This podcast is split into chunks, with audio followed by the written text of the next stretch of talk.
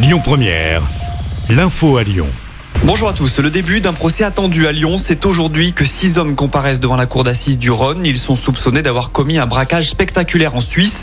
C'était en 2017. Le butin, un peu plus de 38 millions d'euros. Le procès doit durer 10 jours. Justice, toujours, et trois hommes vont être jugés en comparution immédiate à Lyon pour avoir frappé des policiers.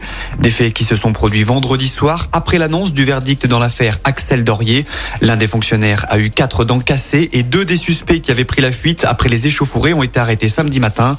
Pour rappel, dans l'affaire Axel Dorier, le conducteur de la voiture a été condamné à 12 ans de prison ferme, son passager à 5 ans, dont 3 années assorties du sursis. Ils ne veulent pas se laisser mener à la baguette. Les boulangers sont dans la rue cet après-midi à Paris. Ils veulent faire entendre leur ras-le-bol suite au coût de production qui explose. Dans la région Aura, certaines factures d'électricité ont été multipliées par 8 pour les artisans.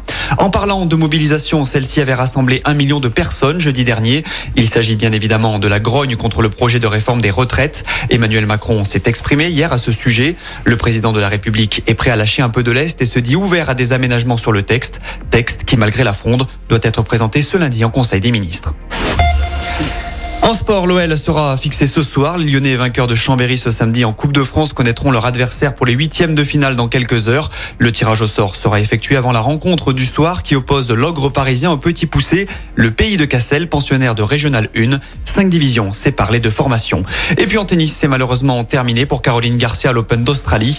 La Lyonnaise s'est inclinée cette nuit face à Magda Linette 7-6, 6-4. Et il n'y a plus de Français en simple à Melbourne.